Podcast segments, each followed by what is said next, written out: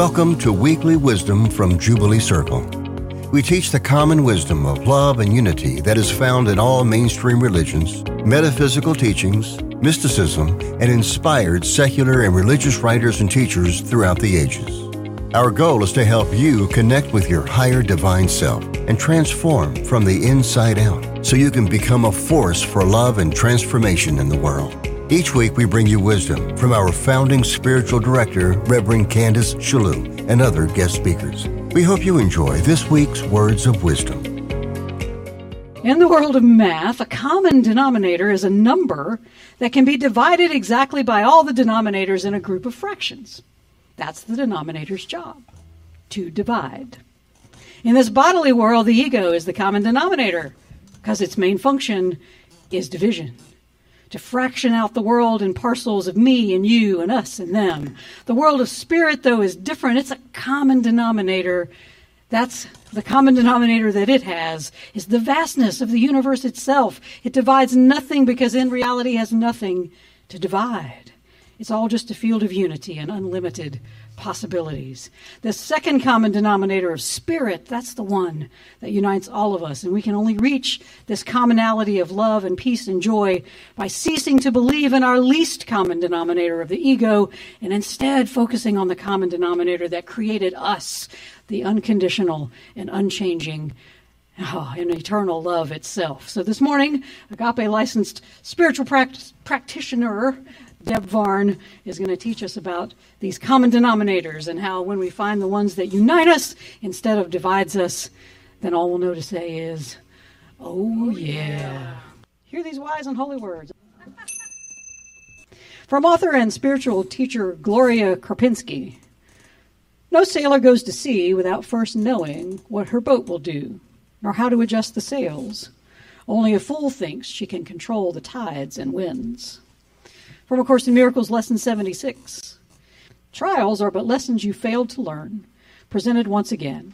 So where you made a faulty choice before, you can now make a better one, and thus escape all pain that what you chose before has brought you.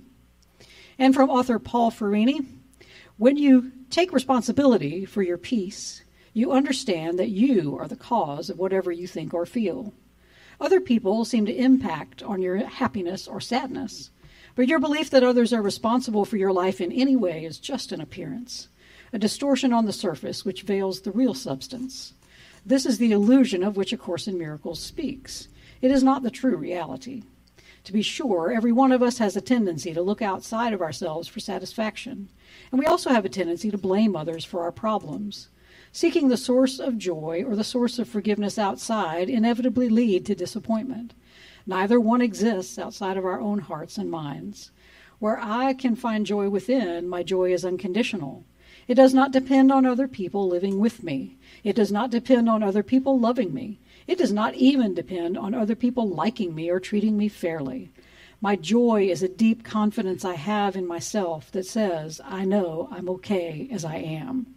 It is an existential affirmation of my being that can only come from me. You know, when I was in practitioner studies, one of the classes that we had to take was self-awareness. And so the deeper I got into this class, I became very self-aware that I was the common denominator. That, you know, that I have an above-ground pool that I affectionately call the bucket. And so it has a rim, and it's, you know, the water and everything. And I was floating around contemplating what my project was going to be. And it popped in my head, pool of me, because I am the common denominator in my experience. You know, I am the observer. I am the projector. I am all of it. We're all connected. They're one. There's only one of us here. So I'm swimming in a pool of me. I'm the rim, the water, everyone in me. So people for our experience, because there's only one of us here. This song is called Pool of Me, and it talks about why I came here and the keys to taking back my attention and being able to see my brother without a mask and be willing to see, because we all put masks up, to be able to look through that to the truth of a brother and sister's being and realize I'm swimming in a pool of me.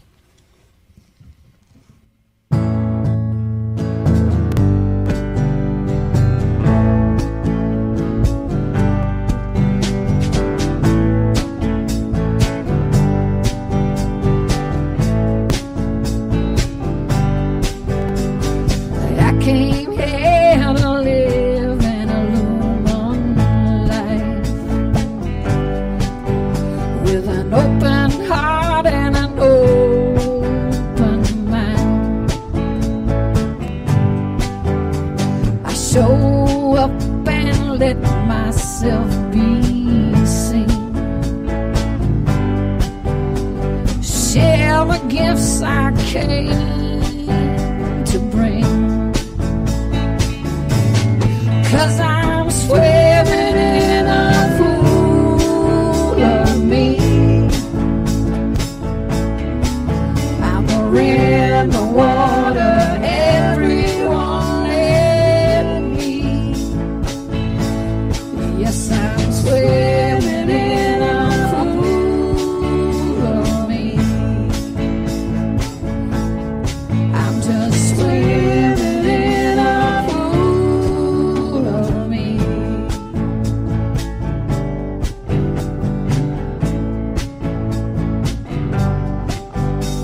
I take back my attention from the drama of the day. Love and forgiveness point the way. I promise to see the truth behind the mask and see my brother without a past. 'Cause I'm swimming in a pool of me. In the water, everyone in me. Yes, I'm swimming in a pool of me. I'm just swimming in a pool of me. And I get to choose how this all goes, 'cause I'm one with the world who knows, and I surrender all to this present, and I pray in the present tense.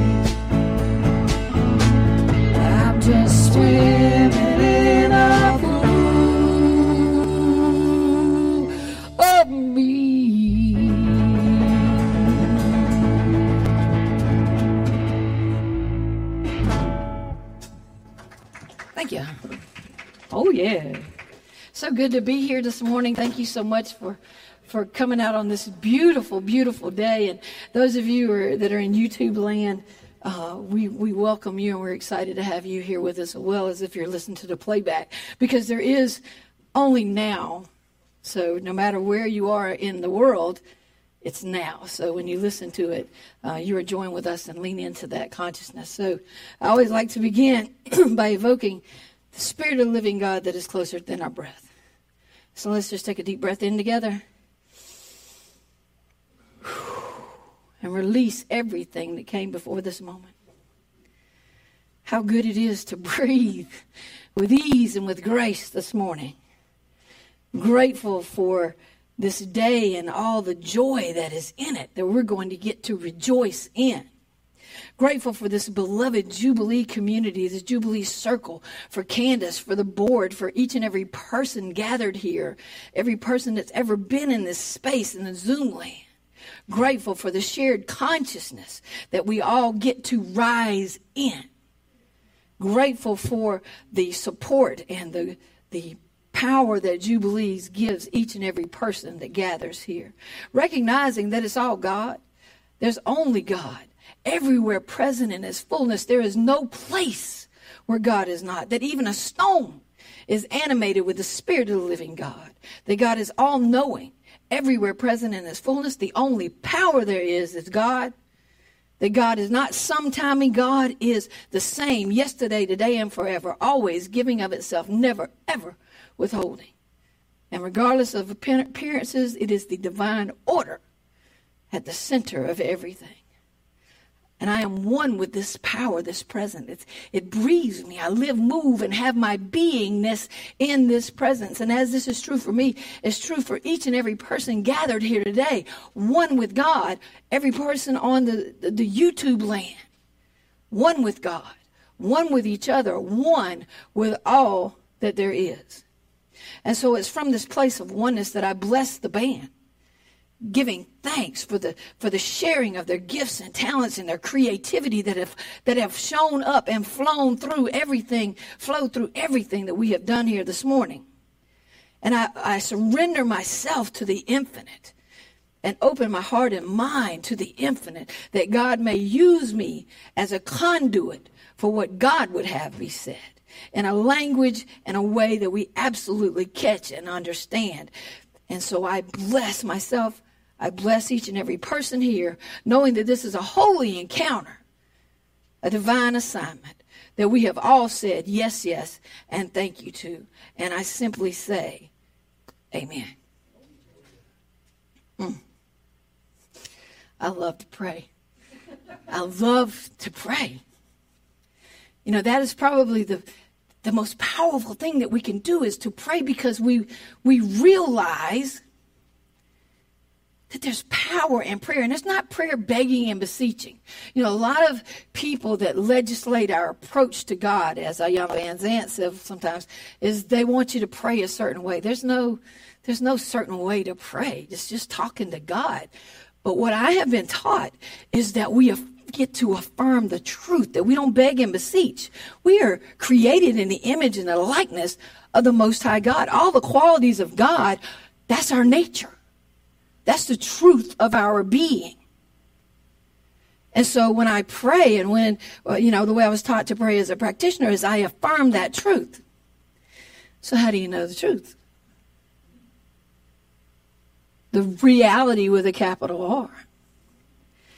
And that's by studying, by doing exactly what we're doing here today and do week after week, is being in community, being in A Course in Miracles classes on Wednesday night, whatever speaks to you, steeping ourselves in this. And so early on in my spiritual life, because, you know, like I said before, a hard head makes us off behind. And I had to go through a lot of things before I could get to that point. And the key to it, to not just studying, is self-awareness.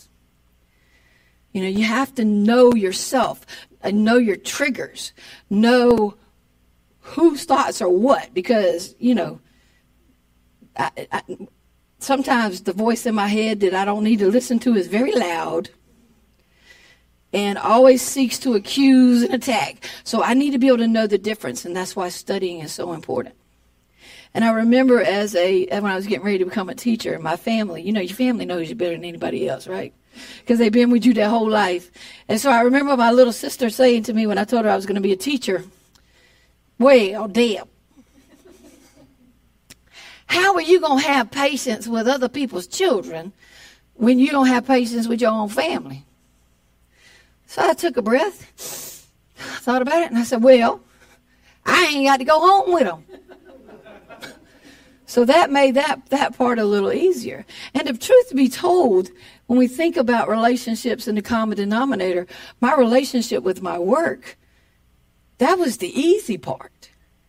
You know, being able to see my children and see them, being able to be in right relationship with them, that was the easy part. Where I had issues in my personal life, you know, because I always thought, well, if I had the right partner, or if I lived in the right place, or if I had the right vehicle or the right guitars, that all would be well in the world.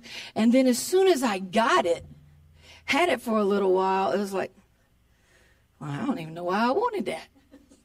It's like that motorcycle. I had to have a Harley. That was the thing. I wanted a motorcycle. And I was with someone who did not want me to have a motorcycle. And I was like, well, bye. Bye, Felicia. So, but once I got that motorcycle and had it a little while, yes, I enjoyed it. But the joy came out of it because I was looking for love in all the wrong places. Looking for love in something that wasn't going to love me back. And so it was about that time that I began to study A Course in Miracles. And, you know, here's the thing. A lot of people, you know, we're Sunday church goers. We read a course every now and then, get out of it what we put into it. And once I started to embody these principles and to learn to become aware of what I was thinking, what I was feeling, and started testing it, because sometimes you got to play with this stuff. Okay, I don't perceive my own best interest. I'm going to turn it over to the universal manager, and I'm going to see what spirit does. And as we see these things pop up, like, oh, wow, God's idea about that's so much better than anything I could come up with. You know, because if we think about the perspective that the infinite has, if it's everywhere present, as principle says, everywhere present as itself, knowing yourself in, through, and as everything. And I've got this little limited thing based on these physical eyes and my past experience. Who are we going to go with? We lean into that kind of consciousness. But first, I had to be aware of what was going on in my body. So I started to pay attention to the slightest tug of negative emotion. I think Abraham Hicks taught me that. So that when I feel that tug, rather than becoming reactive, I become curious. And so if I can, if I have to, I bracket it so that I can take time alone and sit with it and ask questions around. If I have time, I go ahead and do it. What is this about? What is at the root of this? And a lot of times it's fear. And it's so important that we trace that back to the root, because if we don't, that operating system is going to be operating in every area of our lives. Like one of the operating systems that I developed over the years, that I have to have my back to the wall and I have to make sure everybody's all right. I have to scan the room to make sure there's no form of attack or anything that I need to defend against. And that is very hard on the body. And you put yourself in a situation where you're responsible for 600 people, 60 staff, parents, and a community, and that really puts a lot of pressure on the body. And so I had to learn to pay attention and know when to ask for help, self-awareness. Know what's going on in your body, know what you're feeling, and where you're feeling it in the body. That's self-awareness. It's different from mindfulness.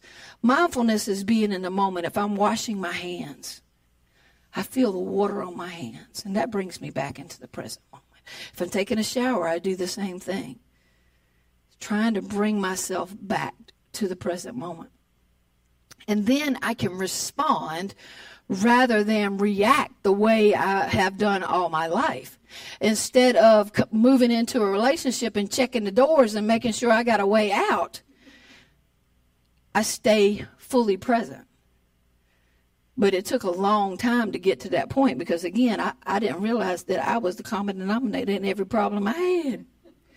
That all these other people were just wonderful people. They were holy assignments. I know that we were there for each other. There was a gift that I gave, a gift that I received. And if I don't get the lesson, guess what? It's like Paul Ferrini was saying, and Iyanla Vanzant has said it, if you don't get the lesson, you get the same story, the same situation, and another set of pants. And it's so cool if you get to this point in your life when you recognize it. And I remember 2 weeks ago I said, oh, I've been here. I've done this. I know how to do it right this time.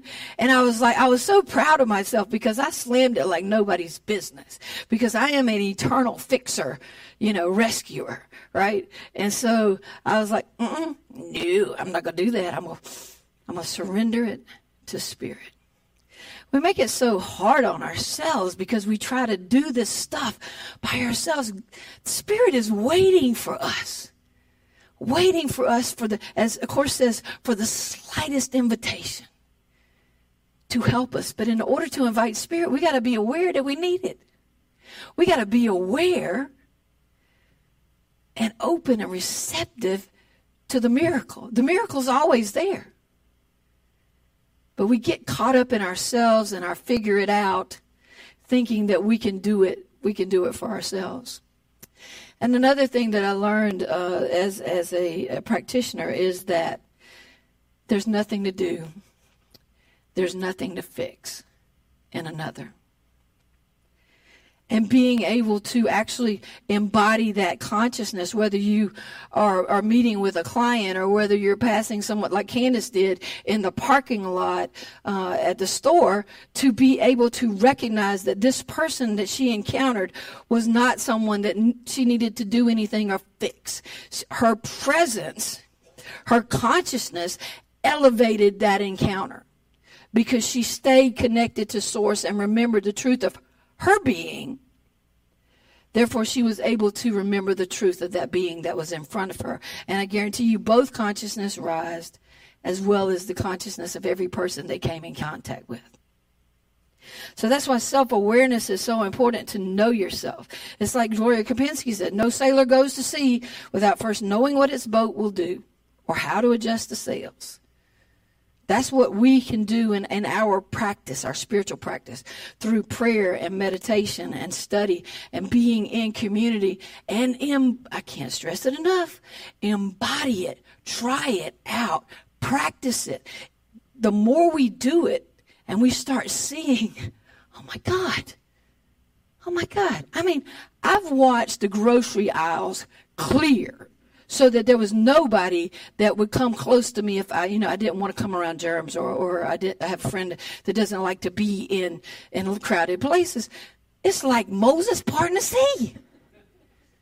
You can't make this stuff up and you can't unsee it. And so Spirit wants us to call upon it, but we have to be aware of what's going on within us, and then we have to surrender it to Spirit. And there's sometimes when I'll go over to somebody's house and I'll say, Lord, I have messed up, and I am willing to see this differently. I surrender it to the Holy Spirit. You know, be you in charge, because I know your way is going to give me peace. My place is going to give me hell. So if I do it my way. So I surrender it to the Spirit. And it's just amazing to me, as long as I stay in the pocket, as long as I stay calm, centered, tuned in, tapped in, aware of my oneness with God, aware of my oneness with each and every person, it's just amazing to watch things unfold with ease and grace. Life doesn't have to be this hard as we make it. Ease and grace are the order of our days. We are one with the one and only power and presence that is God. Each of us are unique expressions here to do what only we can do. But we are so hard on ourselves. That's why it's so important to recognize the critic. I remember as a first-year principal, I was reading Brene Brown's Daring Greatly. And at the end of her book, she quotes Theodore Roosevelt and his Daring Greatly speech. And it goes like this. It's not the critic who counts, not the man who points out how the strong man stumbles or whether doer of deeds could have done them better. Because, you know, the ego's always telling, you should have could have done a better job. The credit belongs to the man who is actually in the arena, whose face is marred with dust, sweat, and blood, who strives valiantly, who errs, who comes up short again and again, who at best knows in the end the triumph of high achievement, and who at worst, if he fails, he fails while daring greatly. And so that's why it's so important to be self-aware, because God doesn't criticize. God doesn't rush us to the next level. I remember trying, when I first started this spiritual walk, I had this hunger. I had to keep reading, It was just like I felt like I had to rush until I got to the answer that I needed. And then finally, I think the third time I read A Course in Miracles, I started to slow down. I even wrote out every word of A Course in Miracles in like 6 journals, a little bit every day over a year period, because my mother taught me that, to learn your spelling words, you had to write them out several times, and that would help you remember it. So I wrote it out to embody it. And when I started to do that, that's when that critic, the voice of the critic, I started to recognize it. And once you recognize it, you say, hello, friend. Thank you for sharing. And I'm going to do this because of self-awareness. So we bring ourselves back to the breath. We use whatever tool works for us. Attention to the body, paying attention to our emotions, because emotions are just meant to be felt and released. They're not meant to be pushed down. They're there for us to be curious about. And so when we become self-aware, we start to be responsive instead of reactive. But another big piece of the puzzle is forgiveness. Because we are brutal to ourselves. We can be brutal to other people, but all forgiveness is self-forgiveness on some level. And so when I think about self-forgiveness, I forgive myself for thinking my mama was crazy. I forgive myself for thinking that my life should have turned out any more different than it did. I forgive myself for the mistakes that I made that hurt a lot of people. Dr. Maya Angelou said, when you know better, you do better. We're all doing the best that we can, and that includes ourselves. It includes all the people that are a part of our lives. That, there's a saying that says, when the student is ready, the teacher appears. That's not a teacher of God like Candace or anybody else that's speaking, or Reverend Michael. Our teachers are the people that are right in front of us. When the student is ready, our teacher appears, just like that person appeared to Candace. Like that relationship, because everything is a relationship. And we get to do it over and over, so don't worry if you don't get the lesson. It's going to come back. And, it could be in this life, it could be in another life. But I don't know about you. I'm ready to get this thing. I'm going to stay in the moment. I'm going to learn the lessons that I can do. When I come back, I'm going to be teaching and serving full tilt, wide open. That is my intention. And I'd like to be able to do it before I leave the planet, because I love to be in service. But I've got to be self-aware. I've got to forgive myself and everybody else, because everybody's just walking each other home. One of the things about being a practitioner, you have to maintain practitioner consciousness and see the truth, regardless of illusion, and know that each and every person has their own answers.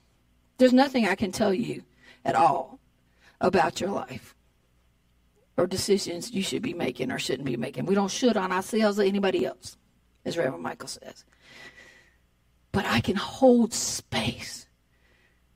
I can focus my intention so intently on the truth with practitioner consciousness that person in front of me begins to feel it and experience it for themselves, because all minds are joined. And I have no private thoughts, as the Course would say.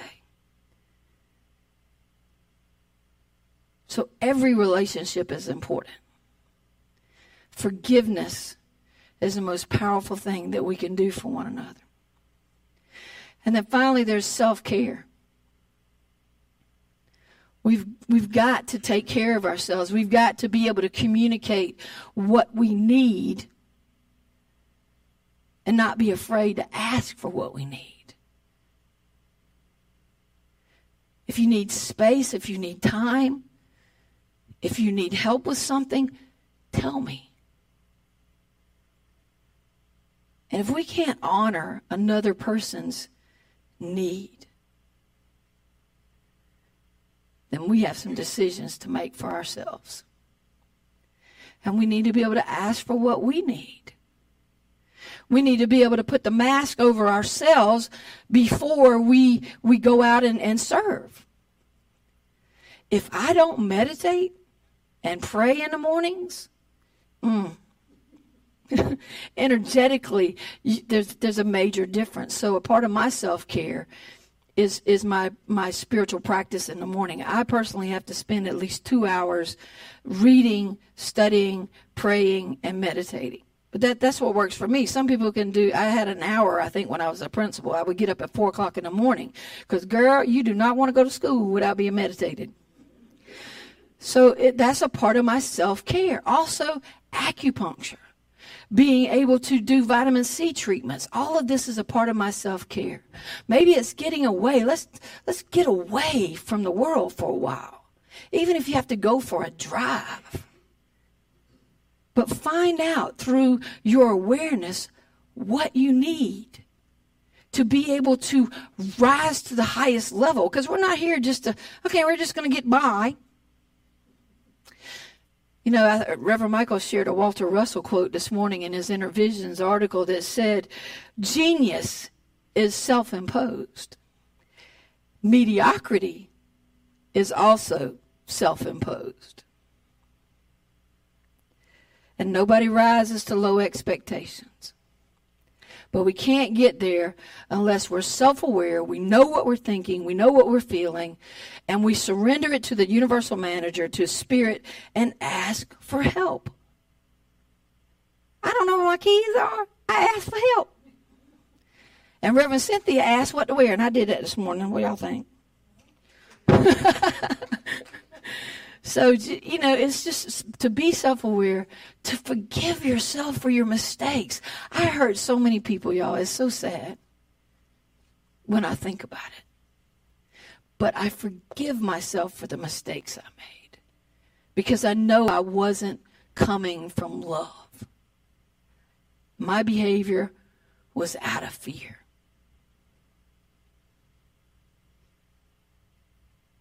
And then finally, take care of yourself. And another part of that for me is seeing my practitioner. I have several practitioners that I sit with, and I sit with other folks as a practitioner. But they are able to listen to me. I set my intention of what I want to come forth in this session. And they are able to sit with me and help me and see the truth of my being and recognize who I am and my consciousness, and help me to find my own answers. And I've got one, if I got some emotional trauma coming up, boop, boop, boop, boop, boop. If there's some that energy needs to be straightened out, I got another one. If there is something I'm doing as far as being a practitioner is concerned, I see them. You know, Reverend Michael said one day we're going to have a Agape licensed spiritual practitioner or spiritual practitioner of any form, just like we have a dentist. Just like we have a doctor, because we need someone in our lives that can be steadfast and relentless in knowing the truth of who we are. And everybody's not there yet. They're getting there. But that's why it's important for me to see a practitioner or, you know, someone that can hold that space for me and allow me to find my own answers. Because if each of us, according to principle, is a unique expression of God, God is closer to our breath, nearer than our hands and feet, then all the answers are within us. Nothing is outside of us. And I dare you to test it. Because I'm telling you, brothers and sisters, I have seen the evidence thereof. And once you see it, you can't unsee it. So start to play. Play with awareness. Be quick to forgive. And if you feel that tension rise up and you feel like you need a minute, you take your minute. And I promise you, you're going to feel better, live in more joy than you ever thought possible. And you ain't seen nothing yet. Oh, yeah.